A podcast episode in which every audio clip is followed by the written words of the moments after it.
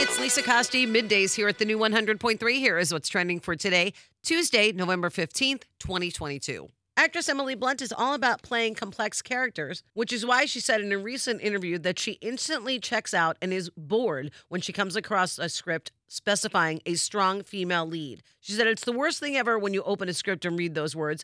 It makes me roll my eyes. I'm already out. Those roles are written as incredibly stoic. You spend the whole time acting tough and saying tough things." She added that her character in The English, Cornelia Locke, is much more surprising than that. She's innocent without being naive, and that makes her a force to be reckoned with. You can find out for yourself by watching The English. It is now streaming on Amazon Prime. Ask any man who's been voted People Magazine's sexiest man alive. They'll tell you they get some ribbing about it from celebrity friends. And it's no different for Chris Evans. Apparently, his fellow Avengers stars, Chris Hemsworth, a.k.a. Thor, shared the group chat on Jimmy Kimmel the other night that includes castmates such as Robert Downey Jr., Iron Man, and Jeremy Renner. Downey adding comments like, was he being arrested? Hemsworth saying it was a beautiful mugshot. And apparently, they couldn't reveal what Jeremy Renner said because it was, quote, filthy. Hemsworth actually was the sexiest man alive back in 2014 and said it was the passing of the torch, and he absolutely is proud of Evans, saying he is indeed a sexy man. And if you feel like a sweet treat today, remember, nothing bunt the best for you.